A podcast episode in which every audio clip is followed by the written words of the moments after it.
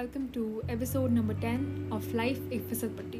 वक्त हो रहा है 5:52 और आज है ट्वेंटी मई थर्सडे आज के एपिसोड को थोड़ा छोटा रखते हैं, पर इसका ये मतलब नहीं कि मैं अपनी फीलिंग्स और अपने हैपनिंग्स को शेयर नहीं करूँगी। नंबर वन कल इतनी बारिश हुई दिल्ली में कि मुझे लगा कि तो मैं उठूँगी तो मैं अपने रूम में फ्लोट कर रही होंगी। क्या है कि मेरे रूम में रूम में सरप्राइजिंगली पानी आता है और काफ़ी पानी आता है, इतना कि मैं हर जगह टाल लगाती हूँ न्यूज़पेपर लगाती हूँ। कुछ लगता है कंस्ट्रक्शन के टाइम गड़बड़ हो गए। That is okay as much as I love love love the rain ये थोड़ी प्रॉब्लम है। पर ये एक बहुत बड़ी हाईलाइट थी। दूसरी हाईलाइट ये थी कि इतने सब हंगामे के बीच में मैंने एक बहुत बड़ी चीज़ सीखी and that was to place my respect forward and to say no and to place conditions because एक बात बहुत ज़रूरी होती है जब आप काम कर रहे हो तो जब आप इंटर्न कर रहे हो तो दैट इज़ कि आप कभी भी फ्री में काम ना करें। या फिर अगर आप काम कर रहे हैं फ्री में देन आपको वो रिकग्निशन मिले वो इज़्ज़त मिले और आपको एटलीस्ट एक ह्यूमन जैसे ट्रीट करा जाए।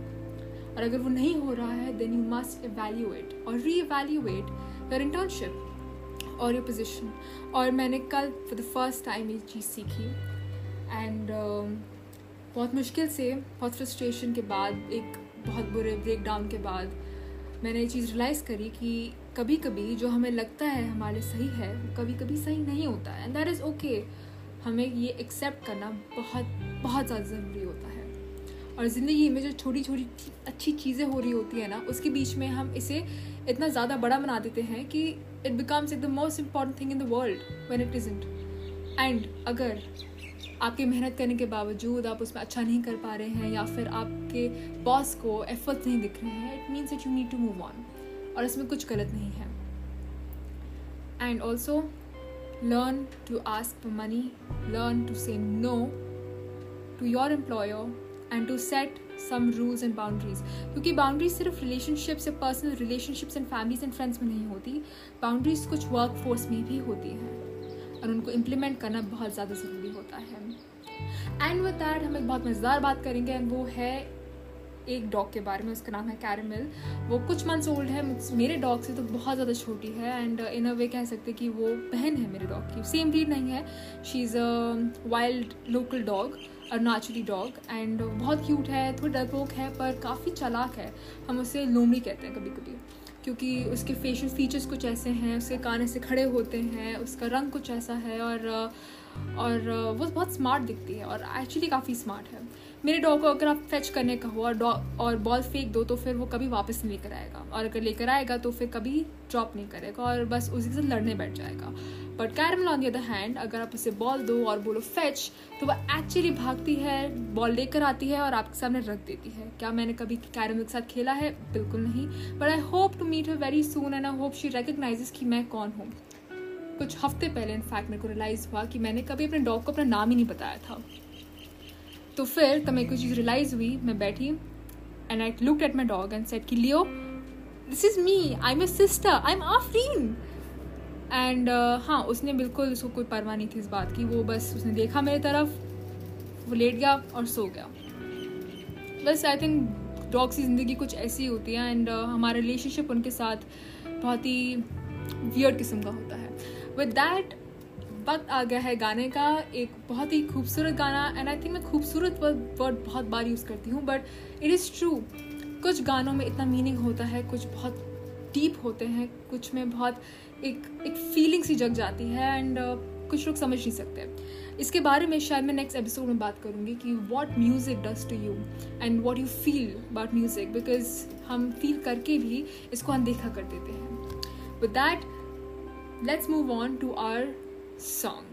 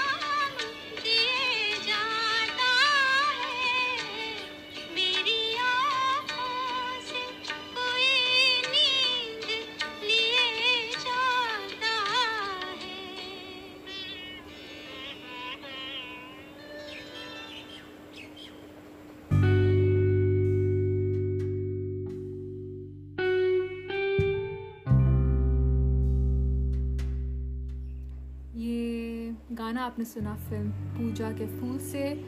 और ये मूवी रिलीज़ हुई थी 1964 में। इस गाने को गाया गया है लता मंगेशकर जी ने। और आई um, थिंक कोई सरप्राइज़ नहीं है जब मैं कहूँ कि वाकई बहुत ही ज़्यादा अच्छा गाना था। लेकिन कुछ दिन पहले मैंने इस गाने को ढूंढा और um, और फिर मैंने उसको एटलीस्ट कुछ तीन से चार बार सुना होगा। और आई डोंट नो अगर आप लोगों को आवाज़ आ रही है बट पीछे चिड़ियों की आवाज़ है एरोप्लेन की आवाज़ है, मैं एयरपोर्ट के काफ़ी पास रहती हूँ और हर एक मिनट कुछ, एक मिनट में कुछ तीन प्लेन उड़ती हैं घर के ऊपर से, या सामने से। और चिड़िया तो खैर बालकनी से बाहर देखो, जो ऊपर रूफ है, वहाँ पे बहुत सारी बर्ड्स बैठती हैं स्पेशली कबूतर। और बहुत रंग के बैठते हैं। आपके यूज़ ग्रे वाले तो होते ही होते हैं it's like a full family but उसके अलावा ब्राउन और वाइट और कुछ तो बालकनी के झूले पे भी आके बैठते हैं। और नज़र रखनी पड़ती है कि आएँगे तो उनको भगाना होता है वहाँ से। Because well you we know it don't we well इसके साथ एपिसोड भी ख़त्म करने का वक्त आ गया है। सुहाना सा मौसम है। लकीली आज कोई बारिश नहीं हुई है और धूप भी काफ़ी अच्छी है। पर जितना काम है और जितना वर्कलोड है और प्रेशर है उसके साथ एपिसोड भी थोड़ा इन्जॉय करना चाहिए। और इसीलिए ये छोटा सा क्विक एपिसोड बस आपके लिए और प्लीज़ स्टे ट्यून्ड सुनने के लिए बहुत बहुत शुक्रिया एंड आपकी सपोर्ट की वजह से मैं और इसको कंटिन्यू कर रही हूँ और आगे करूँगी।